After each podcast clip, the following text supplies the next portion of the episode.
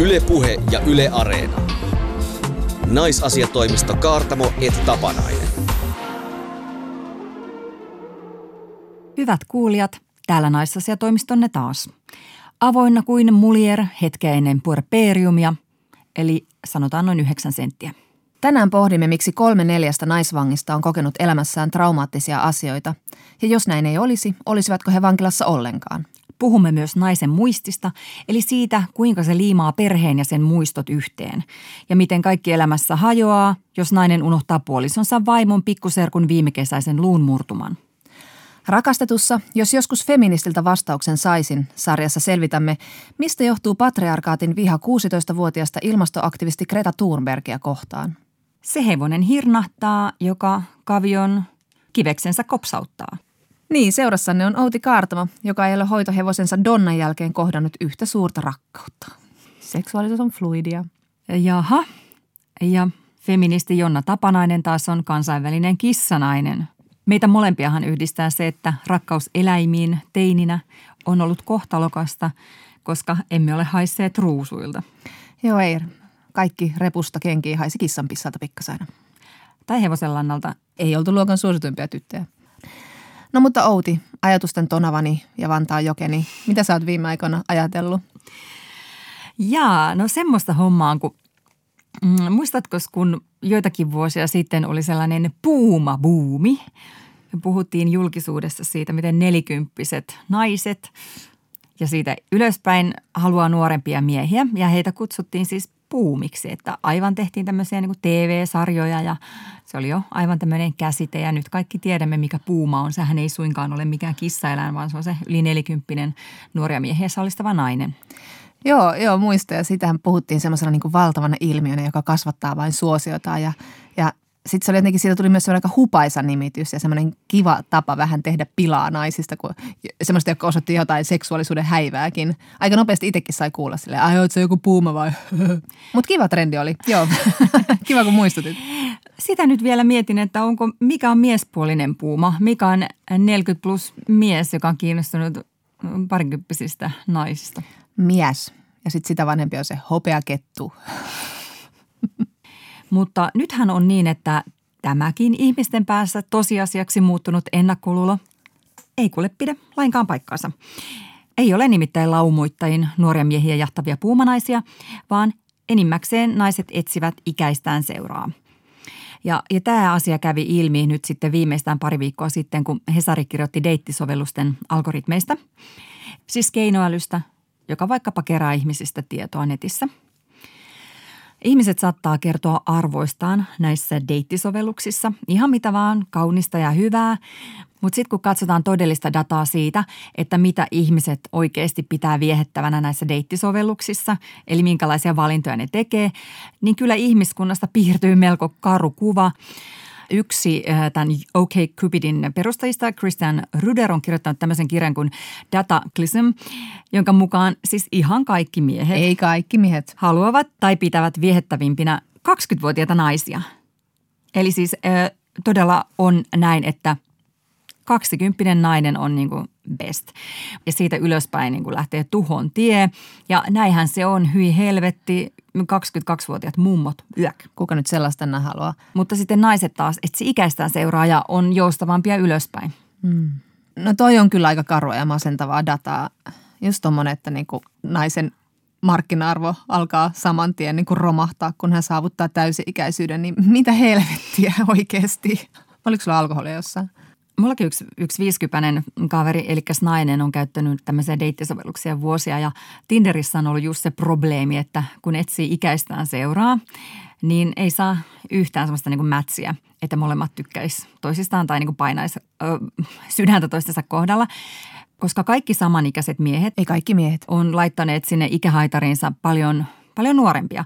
Eli niillä on siis niin kuin oma ikä on maksimi-ikä naiselle, mm. mutta sitten se voi olla vaikka 52-vuotiaalla miehellä 51, että sitten 53-vuotias ei enää kelpaa. Se pitäisi niin kuin oikeastaan niin kuin valehdella ikänsä, jos mm. haluaisi löytää niin kuin ihan oman ikäistään seuraa. Ja sitten jos ei valehtele, niin sitten niitä matcheja tulee sille kolme. Tai sitten 70 lähestyy 50. Mm. Mutta mitään puumapartioita siellä ei siis hirveänä joukkoina samoille ja saalista No ei näköjään, mutta ikävää on tietenkin se, että nyt on vahvistettu ennakkoluulo miehistä, jotka haluaa nuoria naisia. Mutta sitten vielä kenties kiinnostavampaa tai inhottavampaa on, että, että miten näissä deittisovellusten ö, keräämissä tiedoissa näkyy niin tyylipuhdas rasismi. Tummaihoiset käyttäjät saa noin 25 prosenttia vähemmän viestejä ja vastauksia kuin muut käyttäjät. Ja tämä sama pätee aasialaisiin miehiin, mutta ei aasialaisiin naisiin. Eli aasialaiset miehet on globaalisti ajateltuna no go, mutta aasialaiset naiset on yes go.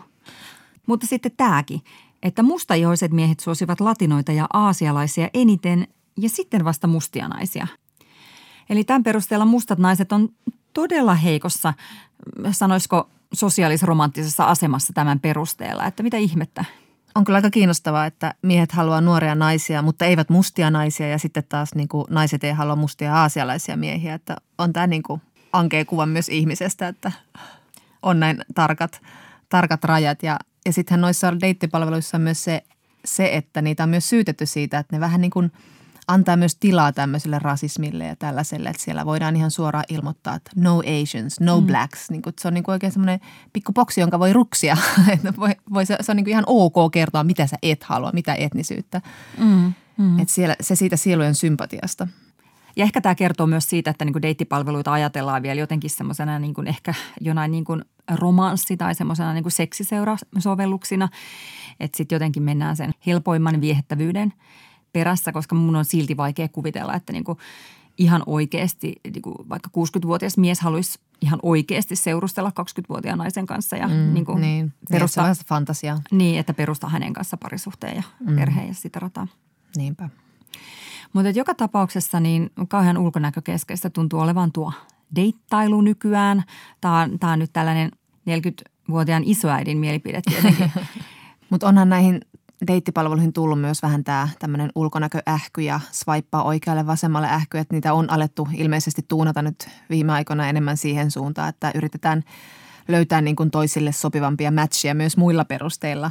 Joihinkin sovelluksiin pitää lisätä paljon enemmän arvoja ja elämänkatsomuksia ja sitten algoritmi arvoo sen sopivan kumppanin sieltä, mikä sekin kuulostaa vähän pelottavammalta, mutta – ehkä sinne pitäisi palata vähän niin kuin siihen deittipalstojen alkuaikaan, missä oikeasti ihmiset kirjoitteli pitkään ja kertoi itsestään. Ja, Mikä sun lempiväri on? Niin, mutta vähän niin kuin sitä omasta maailmasta ja sitten siellä sovittiin treffejä ja muuta kuin, että ollaan tässä näin kuvapainotteisessa, että mies poseraa kalan kanssa ja nainen vetää vatsaa sisään. Ja. Olisi mukava saada tietää, että, että sitten taas minkä luonteiset ihmiset ja, ja arvot ja tavat nousis kärkeen, jos näiden perusteella valittaisiin kumppaneita. Minkäköhänlaiset pisteet saisi rillipäinen feministi, joka rentoutuu parhaiten katsomalla tukka onanointitakuilla yksin Netflix-sarjoja tuntikausia punaviiniviikset naamassaan. Swipeisin oikealle. Yle Puhe ja Yle Areena. Naisasiatoimisto Kaartamo et Tapanainen. Ja nyt hyvä naisasiatoimiston kuulija. Kysymme, mitä tulee mieleen rikollisesta, joka on nainen. Tuleeko mieleen feministiset sankarit Telma ja Luis vai kauhea sarjamurhaaja Eilin Vuornos? Elokuvasankarittarilla ja tosielämän vuornoksella on kuitenkin jotain yhteistä. Traumaattinen tausta, joka ajoi rikokseen. Elokuvassa Louis, joka on aiemmin raiskattu, ampuu miehen, joka yrittää raiskata Telman. Seksimyönä työskennellyt Eilin Vuornos taas tappoi seitsemän miestä, jotka olivat hänen mukaansa yrittäneet raiskata hänet. Somen vankiloissa istuu tällä hetkellä noin 230 naista. Vanajan vankilan sekä Hämeen yhdyskuntaseuraamustoimiston johtaja Kaisa Tammi Moilanen, mikä heitä tai monia heistä yhdistää? Kyllä jos joku yksi yhteinen nimittäjä pitää niin kuin naisvangeille löytää, niin kyllähän se on tämä traumatausta ja tämmöinen väkivallan kokemukset ja, ja väkivalta kaiken kaikkiaan elämässä. Mutta samaan aikaan on todettava, että aina mä tunnen vastuuta, kun mä sanon, että puhutaan naisvangeista, niin täytyy tietenkin muistaa, että siellä istuu ihan 230 erilaista ihmistä ja jokaisella oma tarinansa. Osataanko tämä traumatausta kuitenkin ottaa vankiloissa huomioon tai osataanko sitä edes tunnistaa? No, tämä on tosi mielenkiintoinen asia. Jos mitä tahansa kirjallisuut lukee niin kuin naisvangeista tehtyä tutkimusta, niin tämä on aina siellä tapetilla. Tämä on hyvin semmoinen niin kuin kautta linjan läpi länsimaiden, niin tämä sama asia näkyy naisvankien taustoissa, kuin se huomioidaan meillä Suomessa. Niin me ollaan pikkasen, niin kuin, sitä on se on hirveän erilaista eri yksiköissä. Naisiahan on useissa yksiköissä kuitenkin Suomessa, vaikka luku on noin pieni, niin se on kuitenkin jaoteltu muutamiin suljettuihin vankiloihin ja muutamiin avovankiloihin. Ja nyt se, mikä meiltä ehkä puuttuu Suomesta, niin on semmoinen yhteinen näkemys ja yhteinen linja ja ymmärrys siitä, mitä se tarkoittaa, kun naisella on se traumatausta, niin miten sen voisi niin kuin huomioida. Sehän on oikeasti aika hankala asia vankeutta ajatellen. Millä tavalla, mitä erityispiirteitä siihen sitten liittyy? No jos ajatellaan ihan vasta ilmiö, että sä oot paljon kokenut ensinnäkin tosi pelottavia asioita. Traumahan tulee siitä, kun se kokemus on niin kuin sietämätön. Se ylittää kaiken sen, mitä sä kuvittelit, mitä sun elämä, maailma pitää sisällään ja joku rikkoo sen kaiken. Joku tapahtuma, joskus joku toinen ihminen. Kaikki rajat rikotaan, tapahtuu sitä, mitä et osaisi ajatella tapahtuvaksi ja se on sattuu ja tekee kipeää. Niin siinähän on niin vallankäytöstä kyse. Joku käyttää suhun sellaista valtaa, joka on niin kuin epäreilua ja sietämätöntä. Nyt sitten kun sut tuomitaan rikoksesta, niin tässä koneisto tietenkin tekee sen, mikä pitääkin. Eli sitten sä olet tietyllä tapaa sen pakkovallan sisällä ja, ja suhun kohdistetaan – toimenpiteitä, määräyksiä, komentoja. Vankilaan joutuminen on kuitenkin aika kova paikka. Niin se on jo sitten semmoiselle traumatisoituneelle ihmiselle aika kauheata, koska hän joutuu niin kuin luovuttaan sen pienenkin itsemääräämisen pois ja, ja se tekee sitten yleensä ahdistuneisuutta ja pahaa oloa ja sitten usein ihmiset näyttäytyy hankalina. Hämeenlinnaan rakennetaan uutta naisvankilaa, jonka pitäisi sitten huomioida näitä naisten erityistarpeita. Sitä on kuvattu niin kuin hotellin omaisiksi, että on kampaajaa ja viljelypastaa ja ulkoilualueita. Onko tämä sitten se tapa, jolla me hoidetaan naisia? Hmm. No jokainen suomalainen voi olla iloinen, että tämä on ensimmäinen kerta, kun Suomessa tehdään yhtään vankilaa – jossa ajateltaisiin naisia. Että tota, siihen nähden, että oikeastaan mitkä tahansa Pohjoismaat, kun me mennään, niin kaikkialla muualla on ollut naisvankiloita maailman sivu pitkät ajat. Että se, että me noustaan yhdellä vankilalla edes siihen suuntaan, niin on niin kuin enemmänkin ähm, menoa siihen suuntaan, missä kaikki muut on olleet jo pitkän aikaa, että sen suhteen me ei olla mitenkään edelläkävijöitä. Mutta että se luksusvankilasta puhuminen on tietenkin, siinä ollaan nyt vähän sivussa siitä asiasta, että se, että rakennetaan asiallinen vankila, niin se on ehkä peruslähtökohta niille naisille, että sehän, miten sä katot paikkoja, niin mihin, mihin sut sijoitetaan, niin se kertoo tietenkin vähän sun arvostas, että jos sut käytetään, että sun pitää käydä vessassa laatikossa, joka on sun sängyn alla, niin kuin paljon vankiloissa aikana on mm. tehty vielä niin kuin Hämeenlinnassakin, niin mi, mitä se kertoo siitä ajatuksesta, miten tämä yhteiskunta arvottaa ihmisen, että, että jos ei edes vessaan pääse, niin tietenkin se, että on ulkoilualue, niin juu, ulkoilu tekee hyvää traumatisoituneelle ja monelle muullekin ihmiselle ja ulos pitää vanki päästää ihan kaikkien ihmisoikeussopimusten ja suomalaisen lainkin nojalla, että en olisi huolissaan, että tässä ylellisyyteen oltaisiin menossa. Mutta sitten tulee se, semmoinen niin olo helposti, että ajatellaan, että kun muijat saa vähän uudet kampaukset, niin ne paranee myös traumoistaan. Mm. Että, että saako nämä naiset myös sitten niin psykologien tai psykoterapeuttien apua? Mm. Niin, se on totta, että ne seinät, edes hienot sellaiset tai, tai edes niin kuin palvelut, kuten vaikka että pääsisi jossain leikkauttaan tukkaa, niin se ei kyllä ketään paranna eikä hoida niitä vakavia mielenterveyden ja päihdeongelmien sumaa, joka yleensä kaikilla naisvangeilla lähes on. se onkin se iso kysymys, mitä siellä seinien sisällä sitten tehdään. mä olen sillä lailla pitkän linjan rikosseuraamusalan ammattilainen ja realisti. Ja nähnyt myös niin paljon naisia, traumatisoituneita naisvankeja, että ei kaikki myöskään kykene mihinkään puheterapioihin niin kuin puhumaan asioitaan, että et ei me voida ajatella, että me mitään psykoterapiakeskusta perustetaan vankiloiden sisään. Se ei ole, se ei ole vaan realismi, eikä se ole ehkä niiden naisten todellisuutta. Se, että me keskiluokkaiset naiset tässä mietitään, että kylläpä pitäisi päästä jonnekin hoitamaan traumoja puhumalla niitä, niin Joo, pitää päästä puhumaan, mutta on myös muita keinoja lähteä toipumaan. Monet naiset, joihin, joihin törmää vankilassa, niin niiden traumat on niin järkyttäviä, että ensin pitää saada se turvallinen tunne, että uskaltaa edes niin kuin katsella sitä elämäänsä. Mutta se on tosi tärkeä kysymys, että kyllä näiden traumojen kanssa pitäisi, ne pitäisi huomioida. Sehän näkyy naisissa esimerkiksi unihäiriöinä. Vankiloissa nukutaan tosi huonosti. Mieleen tunkee inhottavat muistikuvat ja tuskaset muistot ja, ja on paha olla, ahdistaa, tekee mieli viilellä itseä.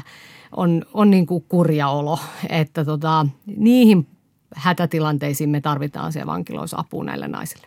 Vähän tähän hotelliajatukseen liittyen, niin onko sitten niin kuitenkin, että näihin naisiin ei haluta panostaa, ajatellaan, että siellä ovat, koska sen ansaitsevat. Su- suhtautuuko yhteiskunta, virkamiehet, poliitikot heihin kenties sitten sillä vihamielisesti? Tämä vaikeus, mikä liittyy niin kuin yleensä rikoksen tekijöihin, niin on, eihän ne ole mitään poliitikkoja niin kuin helpoimpia aiheita puhua. Harva lähtee vaalikentille puhumaan, että jos parannettaisiin tätä vankien olosuhteita tai muuta, että se ei nyt herätä niin kuin mitään suurta kansanvyöryä mm, poliitikon puolelle, että rikostaustaisten ihmisten ihmisoikeudet ja, ja, ja ne tärkeät asiat niin on, on vaikeita. Harva poliitikko edes tuntee asioita niin hyvin, että osaisi edes perustella itse asiassa, kun me puhutaan rikoksentekijöiden kanssa työskentelystä vaikka vankilassa, niin itse asiassa mehän puhutaan meidän kaikkien turvallisuudesta. Nimittäin jos me kohdellaan kylmästi ja kaltoja, lykätään ne johonkin pimeeseen koppiin ja päästetään ajan kuluttua pois, niin meillä tässä yhteiskunnassa rupeaa tulemaan yhä enemmän vaarallisia ihmisiä. Mutta jos me kohdellaan niitä – inhimillisesti ja me otetaan selvää, mikä on siinä taustassa sellaista, mikä alun perin on ehkä johtanut niihin rikoksiin ja yritetään miettiä, voiko sille polulle tehdä jotain. Niin itse asiassa me vaan tehdään vähän mukavammaksi tätä omaa elämäämme, vähän turvallisempaa yhteiskuntaa ja täytyy muistaa, että vankilasta vaan vapautetaan meidän kaikkien naapureita. Mutta mä en ajattele, että naisvangit kärsis erityisen huonosta niin kuin maineesta tai, tai niin kuin, että ne olisi jotenkin erityisen vaikea, vaikeita päättäjille tai viranomaisille. Itse asiassa mä luulen, että kaikki rikosprosessissa työtä tekevät tahot, joita on tietenkin poliisista lähtien sitten monenlaiset viranomaiset, oikeusistuimet ja muut, niin jos tätä työtä tekee, niin näkee, että naiset näissä järjestelmissä aika usein on aika alisteisessa asemassa ja, ja siellä on ikään kuin – kovin paljon niitä selittäviä tekijöitä, mitkä ikään kuin antaa ymmärryksen, miten tässä sitten lopulta näin kävi.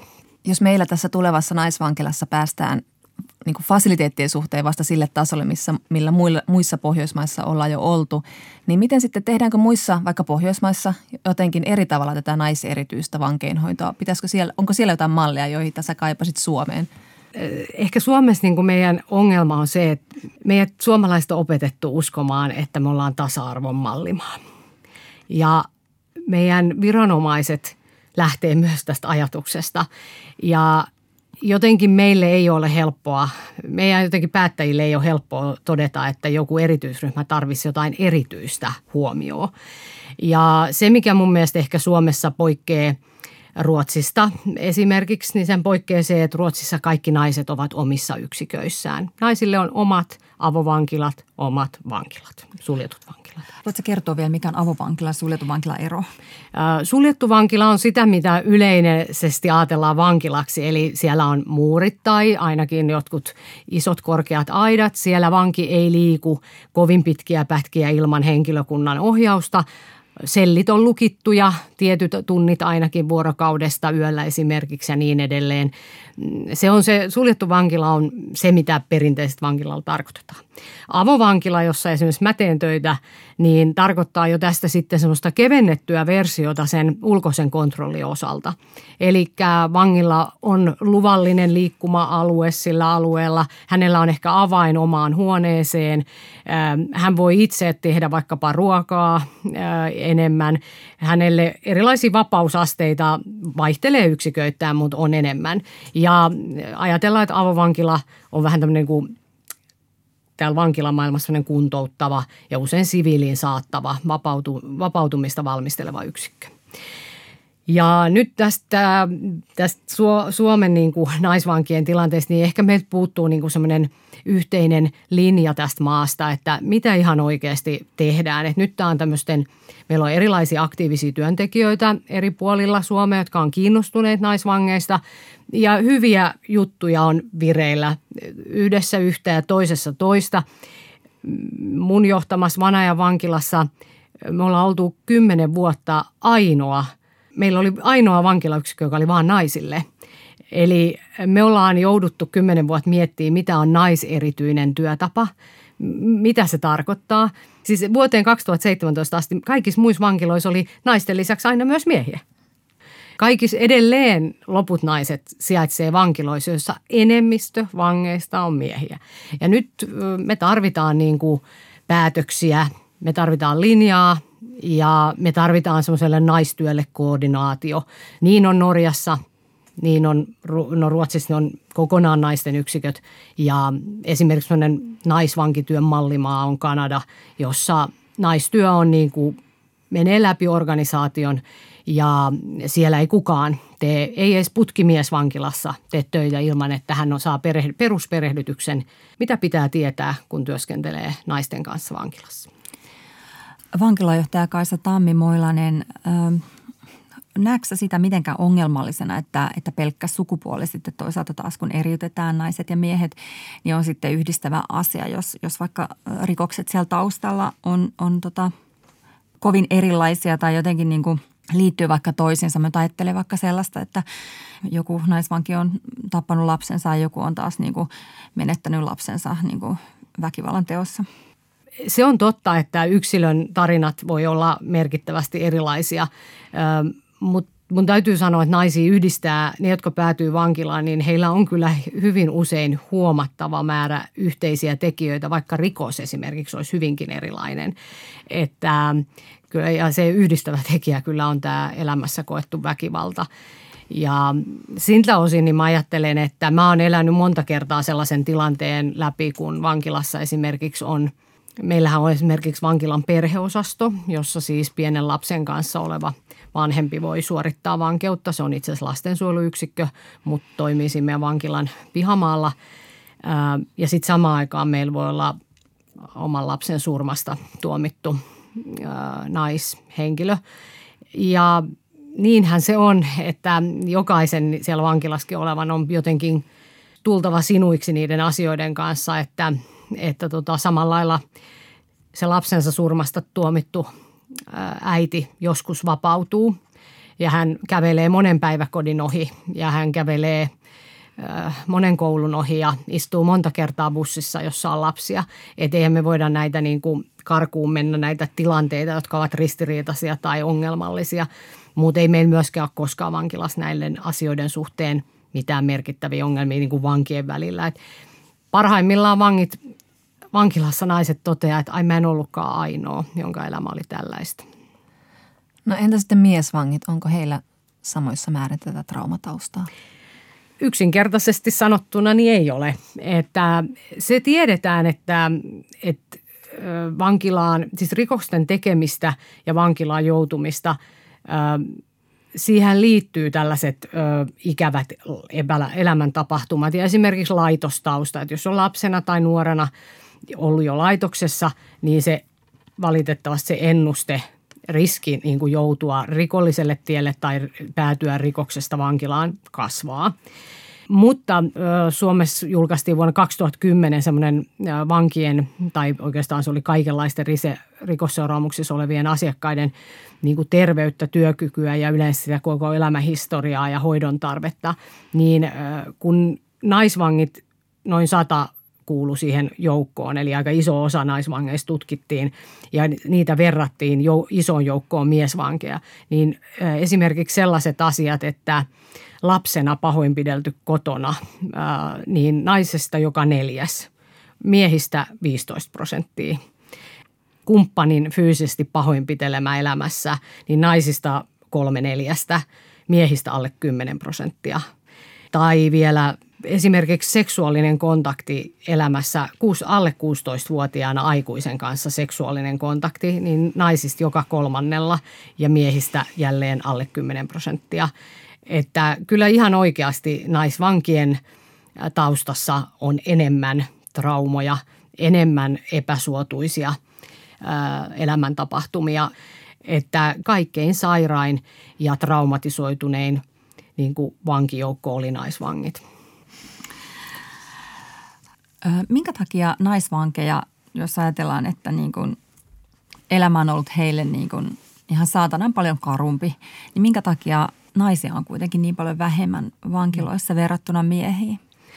kaikesta poliisin tietoon tulevasta rikollisuudesta, joka on tietenkin paljon isompi ilmiö kuin vankilaan joutuneet ihmiset, niin siellä naisia on noin joka viides epäily, epäilty rikoksen tekijä. Mutta se on hirveän erilaista, kun me katsotaan erilaisia rikostyyppejä. Esimerkiksi seksuaalirikoksissa niin naisten osuus on niin kuin prosentin kahden luokkaa.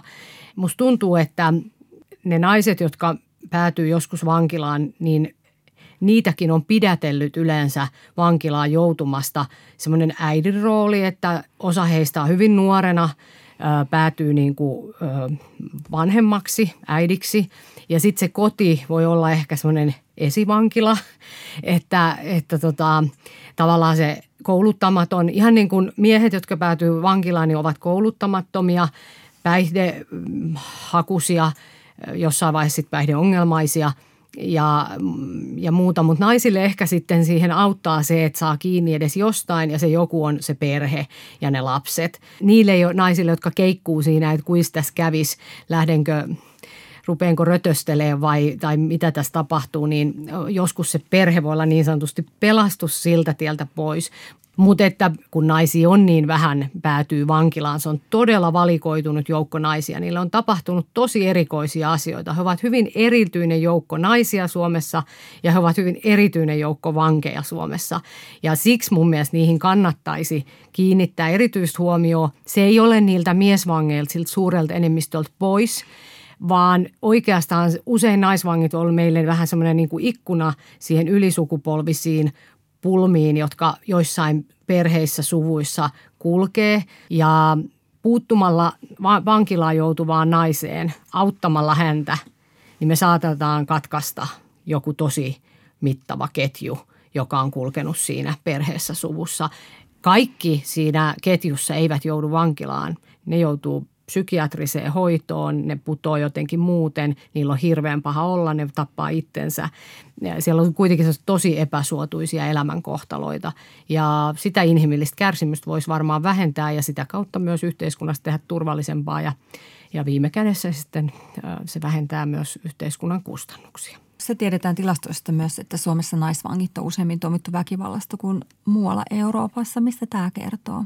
Mä ajattelen, että Suomi on aika väkivaltainen maa vielä ja meillä on varmaan joku perinne ihan sieltä sota, sodasta ja ne traumat, mitkä kulkee tiety, tietyllä tapaa tässä yhteiskunnassa. Nythän on merkkejä yhteiskunnassa siitä, että me aletaan niin kuin oikeasti toipua ja me aletaan, meillä on tehty viime vuonna vähemmän henkirikoksia kuin koskaan ennen. Mutta se, että Suomessa naisvanki tulee yleensä vakavasta rikoksesta ja väkivallasta – niin mä jotenkin aina ajattelen, että väkivalta synnyttää väkivaltaa ja, ja nämä naiset on kohdanneet paljon väkivaltaa ja sitten sitä myös itse tehneet.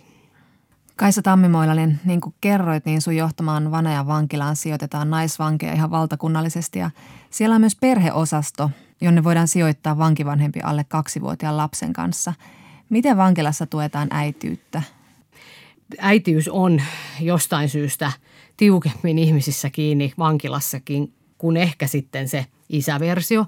Se on, varmaan se syy on siinä, että kun isä joutuu vankilaan, niin useimmiten se äiti on siellä kotona ja pyörittää sen arjen ja hoitaa ne lapset. Eli tavallaan niiden lapsilla on äh, vielä elämä. Mutta kun me laitetaan äiti vankilaan, niin siellä tosi harvoin on se mies pyörittämässä kauhaa soppakattilassa ja pitämässä huolta lapsista. Et yleensä se äiti on se viimeinen. Ja tästä syystä äitiys on tosi tiukassa näissä naisissa ja kyllä vankilassa halutaan tukea terveitä, tärkeitä perhesuhteita. Nyt mun on pakko sanoa kuitenkin, että tästä mun työstä käsin, niin aina ei ole niin, että kaikki perhesuhteet on niitä, joita pitää tukea. Joskus sen lapsen paras on, että se etäisyys siihen vanhempaan pysyy riittävänä. Mutta sekin, että on ollut epäonnistunut vanhempana ja lapset on huostautettu, niin silti sä voit olla äärettömän tärkeä niille lapsille ja niin lasten kasvulle ja kehitykselle voi olla tosi tärkeää tietää, mitä sille äidille on tapahtunut ja äiti saa sanottaa itse, miksi hän on joutunut vankilaa ja niin edelleen. Eli kyllä me tosi paljon työskennellään meidän vankilassa kaikkien vanhempien kanssa ja kaikkien äitien kanssa – ja tehdään tosi aktiivisesti yhteistyötä eri lastensuojeluihmisten ja muiden ihmisten kanssa. Paljon sijaisperheitä ja muita, jotka liittyy näihin kuvioihin, niin me tehdään sitä paljon. Mutta mitä tulee perheosastoon, niin se on hieno suomalainen ratkaisu, että että joskus me ollaan sellaisessa tilanteessa, että meillä on ihan pienen pieni vauva ja, ja, ja sitten meillä on nainen, joka on pakko lähteä vankilaan, että ei ole vaihtoehtoa. Ja musta se on hienoa, että meidän yhteiskunnassa siihenkin on olemassa ratkaisu ja se on vankilan perheosasto. Siinä lastensuojeluviranomainen arvioi, onko se lapsen etu ja siellä on ö, lastensuojelu työn orientaatiolla työskentelevä oma henkilökuntansa. Vankila hoitaa toki vangin kanssa vankiasiat, mutta se äidin ja lapsen arki tai jossain tapauksessa myös isän ja lapsen arki on kuitenkin niin kuin toisen, toisen alan ammattilaisten hoidossa. Mitäs sitten, kun on tämmöinen tapaus, että, että ihan pieni vauva tulee äidin kanssa vankilaan sinne, sinne tota perheosastolle, niin mitäs sitten, kun se lapsi täyttää kolme? No Tota, tämä on asia, joka silloin aikanaan, kun tämä lainsäädäntö kehitettiin, niin silloin mietittiin, että toi ei ole se toivottava tilanne.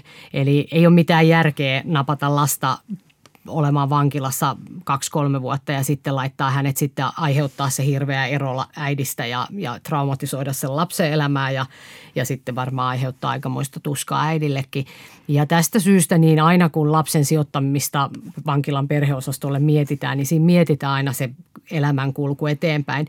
Suomalaiset vankeustuomiot kuitenkin ovat onneksi suhteellisen lyhyitä ja, ja, tota, tällaisiin tilanteisiin ei yllätyksenä päädytä koskaan.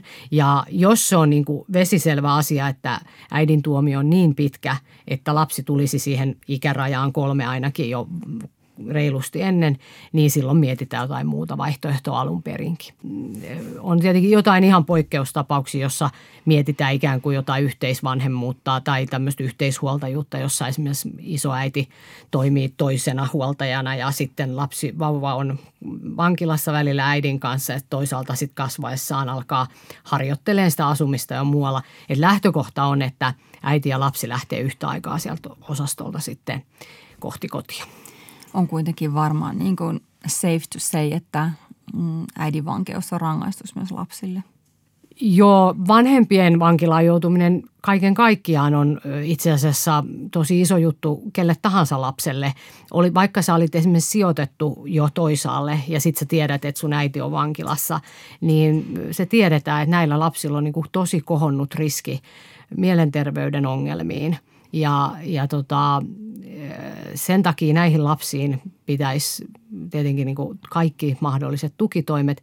Ja toisaalta meidän vankiloiden pitää pystyä tekemään hyvää yhteistyötä siinä, että me mahdollistetaan se, mikä sen lapsen kannalta on järkevää ja parasta.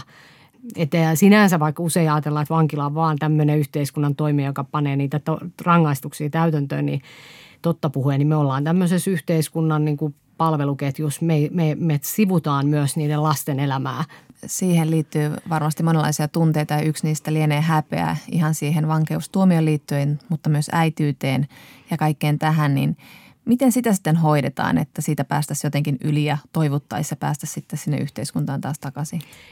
Häpeä on todella sellainen päälle leimaava tunne, minkä niin kuin naisten kanssa, kun vankilassa on tekemisissä, niin se on siellä niin kuin esillä.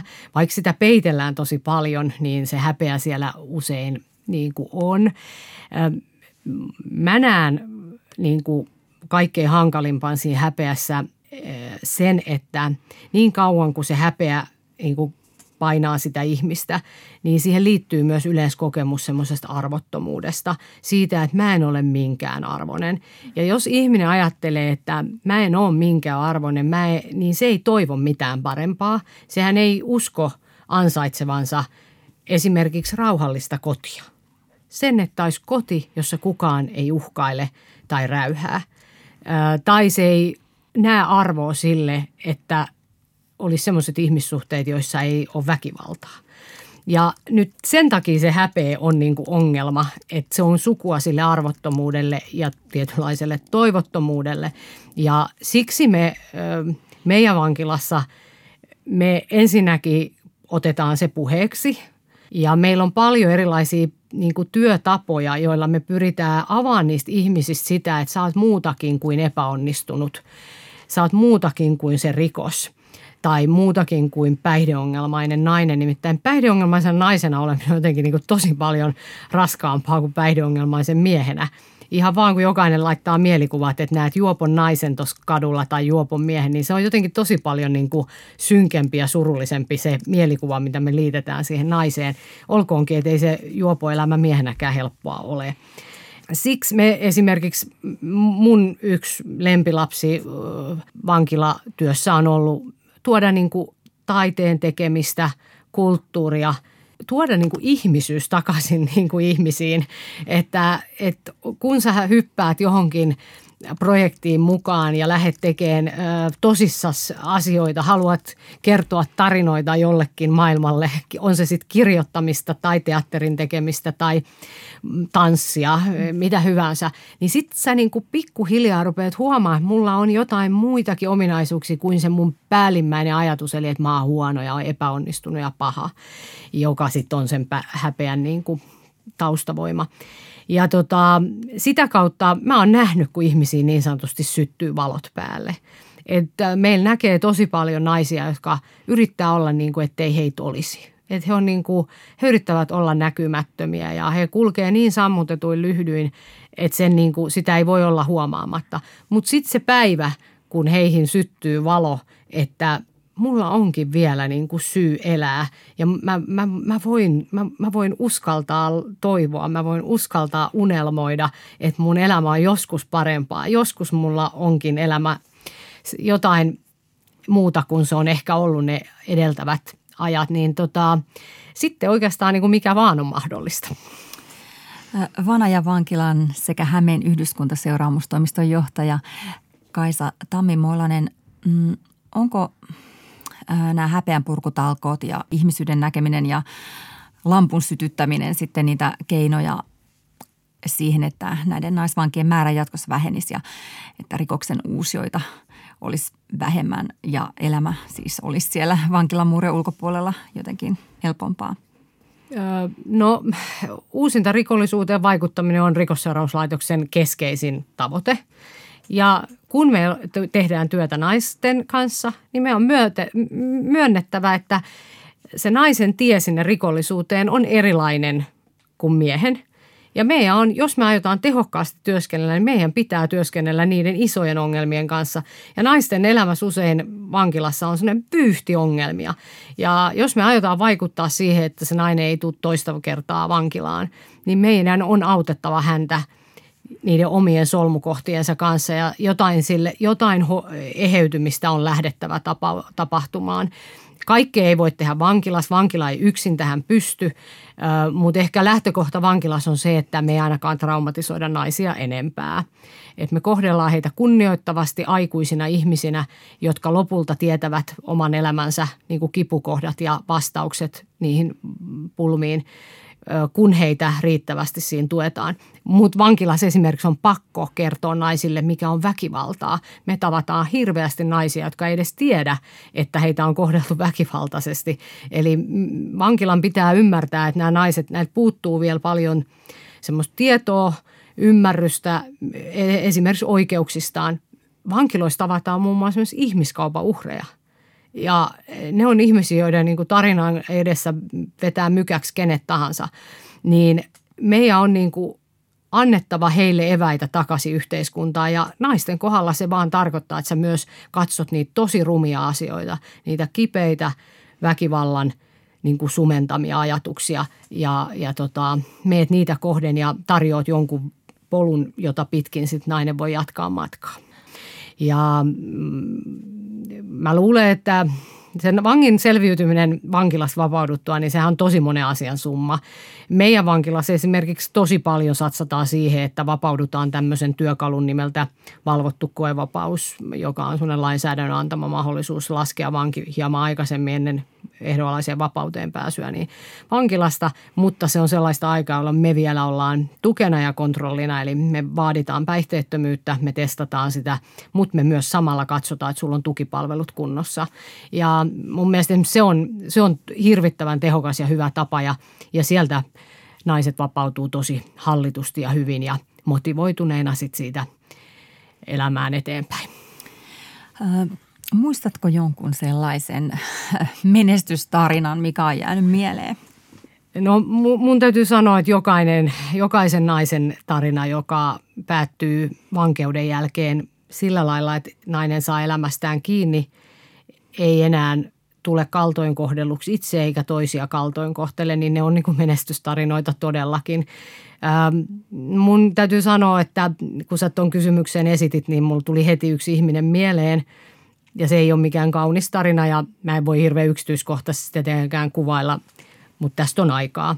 Yhdet synkimmät naiset, joita vankilassa tapaa, niin on tietenkin ne, jotka on surmanneet oman lapsensa. Ja yleensä niin helppo kuin meidän kaikkien on paheksua ja tuomita, niin sen epätoivon määrä on myös sillä hetkellä, kun nainen siihen päätyy, niin se on ihan järkyttävä.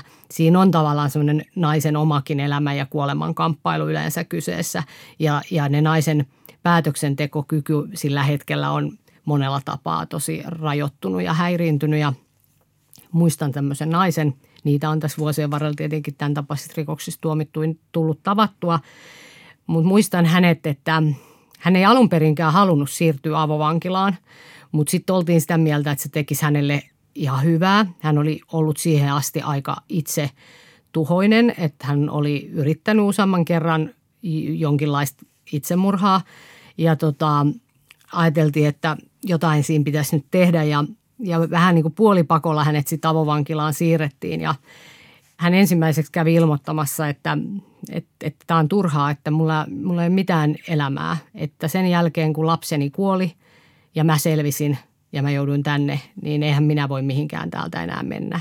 Että minulle on tullut jo kuolemantuomio, että se on tässä.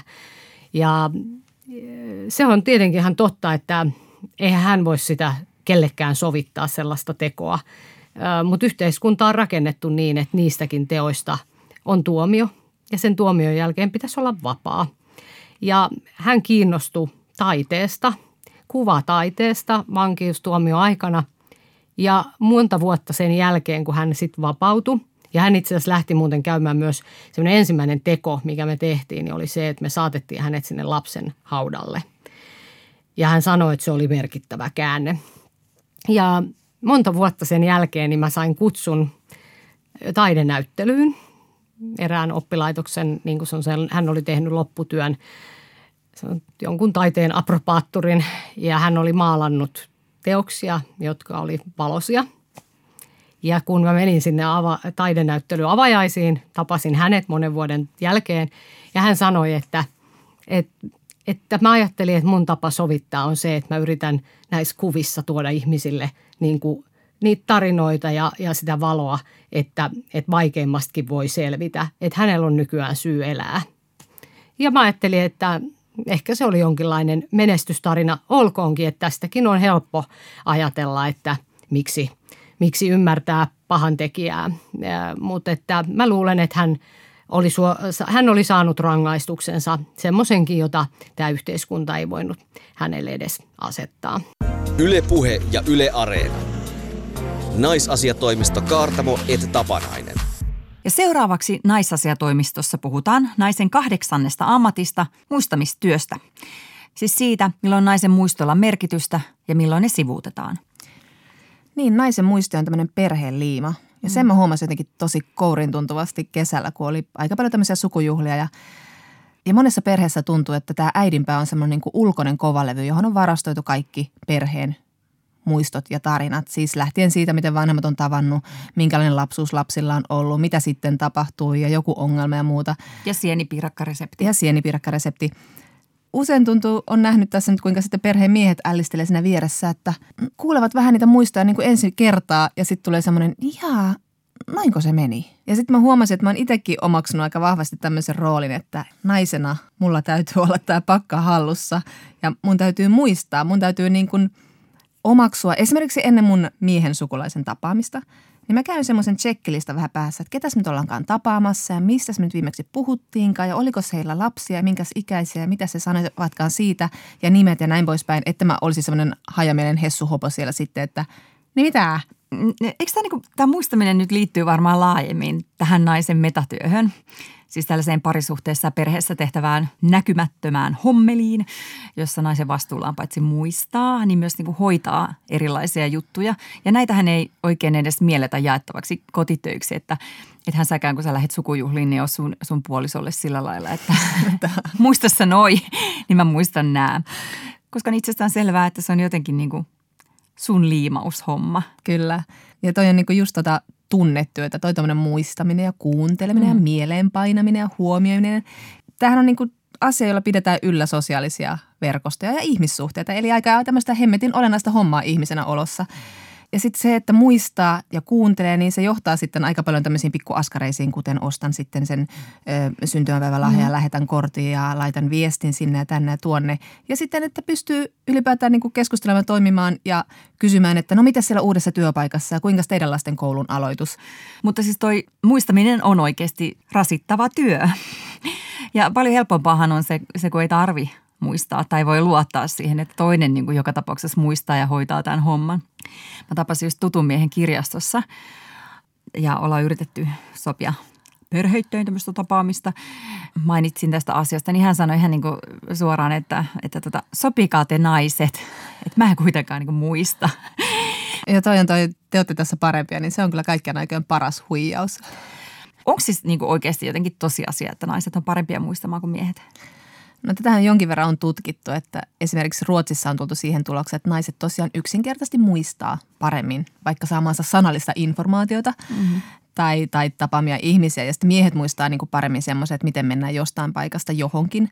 Mutta tähän on etsitty syitä sitten monesta eri selitysmallista, että tämä meidänkin henkilökohtainen suosikkiselitysmalli aina kaikkien sukupuolirooleihin ja käyttäytymiseroihin on tietenkin luolamiesajat. Mm. Että tässä 2000-luvun yhteiskunnassa kaikki johtuu siitä, että miehet metsästi ja naiset keräili ja nainen oli sitä tulta siellä katsomassa. Mä en jaksanut perehtyä tähän, mikä, mistä sitä haettiin sitä syytä, koska tämä ei ollut kauhean kiinnostavaa. Siis niin kuin, karmeitahan on tämmöisessä tilanteessa, jos nainen on tässä asiassa se luolamies, niin kuin minä. mutta tota, mutta kun ei vaan varaa olla, kun se toinen on vielä luolamiehempi. Niin, niin tai itsekin on ihan ihminen ja sitten pitää ottaakin yhtäkkiä se rooli, joka on se semmoinen, joka hanskaa sen homman. Niin, nimenomaan. Mutta vielä noista selitysmalleista. Sitten eräs herra professori sanoi erässä tiedejulkaisussa, että – koska naiset taistelee parhaista jäbistä, voidaanko se jatkaa geenejään priima ympäristössä, niin heillä on erityisen tärkeää monitoroida ja ohjailla suhteen kulkua ja kuunnella ja muistaa tapahtumia, koska siten ne niin pystyy esimerkiksi kampittamaan kilpailija naisia halutun miehen ympärillä. Ai muistamalla. niin, niin. Sehän on se, se, että mä muistin mun eh, puolison sukulaisten nimet, niin sehän niin teki häneen valtavan vaikutuksen. Joo. No mutta mennään meidän suosikkiselitysmalliin, koska patriarkaatti. Ah. Eli tietenkin tämä on tästä naisen sukupuoliroolista kyse ja juuri tästä tunnetyöstä, joka kuuluu naiseuteen. Että me kasvetaan jo tytöstä asti siihen, että meidän pitää huomioida ja kuunnella ja hoivata muita. Että kun opettelee painamaan mieleen asioita, niin sitä kehittelee jopa muistitekniikoita, että muistaa näitä asioita. Ehkä pojilla ja miehillä ei ole samanlaista painetta. Mm. Mutta tähän patriarkaattiselitysmalliin liittyen, niin kyllähän naiselle saattaa olla myös tyypillistä sellainen niin kuin ylipäätään sellainen arjen kontrollointi, mm. mikä sitten taas liittyy psykoterapian mielessä jonkinlaiseen naisen turvattomuuteen tai ihmisen turvattomuuteen ja sitten sitä hoidetaan tällä lailla niin kuin arjessa. Mutta tietenkin se nainen on turvaton, koska se elää patriarkaatissa ja siksi se myös tarvitsisi jatkuvaa terapiaa. niin aivan. Mutta siis toisin kuin moni metatyö, niin kyllähän tämä, niin tämä tunnetyö, mihin nainen joutuu, niin se on myös naiselle isoksi hyödyksi. Tai ainakin se on miehelle haitaksi, koska siis kyllähän se on nähty, miten niin kuin eron tai leskeyden myötä miehet saattaa jäädä ihan tyhjän päälle, kun ei ollut niitä taitoja ylläpitää niitä verkostoja, ei ollut pakko kuunnella ja huomioida ja, ja, ja niin kuin luoda semmoisia syviä ihmissuhteita, jotka on sitten siellä oot sut kiinni, kun sä putoat. Tuntuu niin kuin ihan arjessa absurdilta, että me istuttaisiin puolison kanssa alas ja Oot sä miettinyt, tiedät sä, että sulla olisi tosi paljon eduksi? Ihan jos ajattelee sitten niin kuin meidän eron tai mun kuoleman varalta. Joo, ja mä luin brittikirjailija Julian Barnesin kirjaa, jossa hän puhui siitä, kuinka hänen äitinsä kuolema oli hänen vanhempiansa kuolema. Hmm. Erällä tavalla, sillä tämä äiti oli ollut sen koko perheen sellainen keskusyksikkö. Ja sitten sen jälkeen, kun oli enää isä, joka ei sitten samalla tavalla vaalinut sitä perheyhteisöä, niin se Julian ja hänen veljensä ne ei oikein enää saanut kiinni siitä niin kuin sitä perheen ytimestä. Että se katosi tavallaan sen äidin myötä. Niin. Mutta äidin muistirooli, niin tosiaan hyvin tärkeä siinä perheessä. Mutta anna olla, kun mennään sieltä perheestä pois, niin yhteiskunnassa kuitenkin muistaja kertoo mies. Joo, sen, se voi ihan todeta katsomalla tämänkin syksyn elämäkertoja, että kuka siellä muistelee ja kenen muistelmia julkaistaan. Mutta sitten ihan niin kuin yleisessä historiankirjoituksessa nämä naisten muistot jää kertomatta. Että, mutta että viime vuosina siinä on siinä on tullut sellainen siirtymä, että on vähän niin kuin lähetty sieltä semmoista sankari- tai konfliktikeskeisistä kirjoista tämmöisiin niin mikrohistorioihin, että, että tarkastellaan sitä, niin kuin, mitä on tapahtunut vaikka vähemmistön näkökulmasta. On alettu kirjoittaa vaikka lasten ja naisten näkökulmasta, että mitä se arki on ollut ja millaisia muistoja siellä on. Et siis paljastuhan sieltä ihan erilainen yhteiskunta, kun, kun sitä katsotaan niiden silmin, joilla ei ole ollut sitä valtaa, vaan että se arki ja pienikin elämä on mitä suurimmassa määrin semmoista poliittista historiaa. Mutta mikä tulee tähän niin kuin arkiseen muistamistehtävään. Niin, Niin voisin sitä niin ottaa ihan niin semmoisena kokeilun mielessä, mm. sellaisen kuurin, että ei niin oikein muistaisi niin kuin tapaamisia tai tapahtumia tai Taisi siellä sukujuhlissa aivan pihalla, että jaa, kenenkäs poikia te ootte ja esittelisi itsensä uudelleen samoille ihmisille ja jättäisi kuulumiset kysymättä. Ja. Ennen tässä ehkä rasittaa se, että – voi vetäytyä johonkin semmoisen sukupuolen rooliin, jossa saa olla muina miehinä paikalla ja antaa muiden hoitaa sen sosiaalisen hyrrän ja, ja sitten poistua paikalle ja tyytyväisenä. Kesken lauseen täyttämä niin. lasiaan. niin aivan. Yle Puhe ja Yle Areena. Naisasiatoimisto Kaartamo et Tapanainen. Ja näin olemme saapuneet ohjelmamme yhteen kohokohtaan, rakastettuun Kysy Feminiseltä, koska Antti Holman Auta Antti podcast on tauolla. Kysymykset voit laittaa osoitteeseen naisasiatoimisto at yle.fi. Helena K. kysyy näin. Miksi patriarkaatti vihaa 16-vuotiaasta lettipäistä autismin kirjan ruotsalaistyttöä, joka haluaa pelastaa maailman?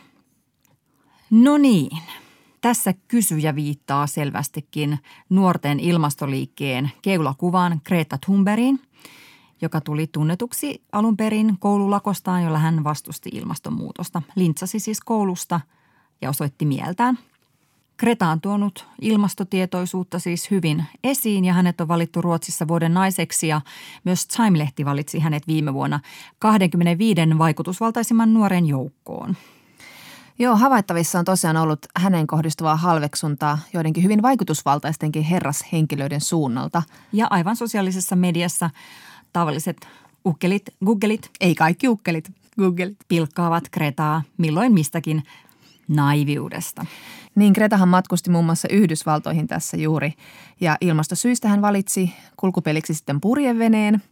Ja sehän sai sitten jotkut matemaatikkohenkiset miehet. Ei kaikki matemaatikkohenkiset miehet. Innokkaasti laskemaan, että mikä se onkaan sellaisen meriseikkailun hiilijalanjälki, vaikka saman ajan olisivat voineet hekin sitten kuluttaa vaikka suklaavanukasta syöden ja osakkeita ostellen. Esimerkiksi Andrew Bolt – australialainen politiikan toimittaja Ukkeli on kutsunut häntä syvästi häiriintyneeksi lapseksi. Ja sitten taas tämmöinen oikeistolainen brittikommentaattori Ukkeli David Vance taas on moittinut Kretaa silkasta arroganssista käyttäytyessään kuin kiukutteleva lapsi. Ja yksi kotimainen esimerkki sitten tästä äh, Gretaa kritisoineesta miehestä on Haluatko miljonääriksi ohjelman ex-juontaja? Ja vanha tupakkalobbari Lasse Lehtinen, joka Iltasanomen kolumnissaan moitti Kretaa ilmastopelolla säikytellyksi söpöksi tyttöseksi. Eli moitteet oli kääritty tämmöiseen huolen vilttiin. Lasse Lehtinen osoitti siis vain välittävänsä Greta Thunbergista. Tästä Miinan raivaajasta. Niin, joka on niin kuin valjastettu tälle tyhmyyttäin ja keskenkasvuisuuttaan ilmastoliikkeen keulakuvaksi. Mutta miksi siis nämä tunteet Greta kohtaan? No, lähdetään siitä, että mehän elämme siis patriarkaatissa, rakkaat kuulijat – mikä on yhteiskuntajärjestys, jossa miehet ovat hallitsemassa asemassa. Ei kaikki miehet. No kyllä kaikki miehet. Kun nainen, varsinkin nuori, vaatii yhteiskunnallista muutosta, niin miehet Ei kaikki miehet. järkyttyvät, koska uhkana on yhteiskuntajärjestyksen muutos, joka ei ole heille edullinen muutos. Me pyysimme feministisen salaseuramme jäsentä, yhteiskunnallista vaikuttajaa ja toimittajaa Virpi Salmea avaamaan tätä asiaa. Virpin mielestä on syytä huomioida, että patriarkaatissa aikuisilla, johtoasemissa olevilla miehillä ei ole tunteita, vaan pelkkää järkeä. He eivät siis toisin sanoen tunnista tunteitaan tunteiksi, vaan luulevat kaikkien ajatustensa pohjaavan järkiperäiseen päättelyyn. Koska näin patriarkaatissa sukupuolet kasvatetaan, miehet järkeilijöiksi, naiset tunteilijoiksi. Ja kun otetaan pää pois patriarkaatin pyllyreijästä, tajuamme tietenkin heti, että nämä kypsään ikään ja asemaan ehtineiden miesten kommentit ovat tietysti tunnereaktioita.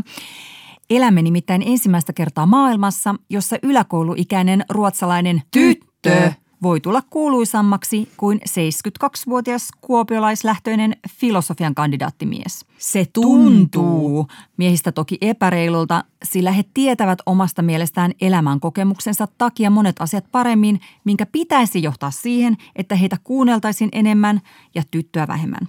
Se, mitä nämä miehet eivät kuitenkaan usein tiedä, on se, että heidän asemansa ei välttämättä ole lainkaan sen ansiota, että he ovat aivan mahdottoman paljon pätevämpiä kuin muut, vaan aivan näihin päiviin asti he ovat saaneet sukupuolestaan kohtuutonta hyötyä muiden kustannuksella. Ja jos nämä miehet tuntisivat feminismiä tai sukupuolen tutkimusta tai yhteiskuntatieteitä, he tietäisivät, että tyttöyttä ei ole perinteisesti pidetty yhteiskunnassa yhtään minää. Tyttöjen tekemiset ovat niin mitättömiä, ettei 72-vuotias yhteiskunnan huipulla oleva herra ole koskaan ennen joutunut edes päätään kääntämään kenenkään tytön tekemisen takia. Tytöillä on toki tietenkin ulkonäköarvo, ja sievä, hymyilevä tyttö on miehelle mukava katsella, mutta Kretahan on niin totinen, kuten Lasse huomautti. Mutta nyt miehet ovat aivan äimänä. Ei kaikki miehet. Miksi kaikki puhuvat jostain tytöstä? He myös haluavat olla niin sanotusti kartalla, joten he kokevat tarpeelliseksi ottaa tyttöön niin sanotusti kantaa. Vaikka ei kannattaisi, jos ei eläisi harhoissa, että tietää kaiken. Mutta maailma muuttuu. Tytötkin alkavat saada puhevaltaa, ympäristöasiat ovatkin yhtäkkiä tärkeitä, yhtä tärkeitä kuin talousasiat, joten voimme vain kuvitella, millaiselta vääryydeltä tämä kaikki tuntuu patriarkaalisessa maailmassa kasvaneesta ja eläneestä miehestä. Kohtako täällä voidaan mennä koireen kanssa naimisiin? Kysyjä ei pyytänyt lääkettä, vaan selityksen, mutta Virpi Salmi suosittelee silti lääkkeeksi mahdollisimman vähän puhettilaa näille miehille ja heille itselleen pakollista hiljaisuutta, kuuntelemista ja hiljaisuudessa luettavaksi esimerkiksi Rebekka Solnitin juuri suomeksi ilmestyneen Miehet selittävät minulle asioita kirjan. Hyvä kuulija, suosikkiohjelmasi naisasiatoimisto Kaartamoet Tapanainen oli tällä kertaa tässä. Ensi kerralla puhumme naisten ja sukupuolivähemmistön ihmisoikeuksista. Mitä naiselle maailmalla oikein kuuluu? Puhumme myös siitä, miksi grilli tekee miehen, eli miten ruoanlaitto on miehen spektaakkeli 12 kertaa vuodessa hamevään hurratessa taustalla. Näkemiin. Hei hei! Yle Puhe ja Yle Areena. Naisasiatoimisto Kaartamo et Tapanainen.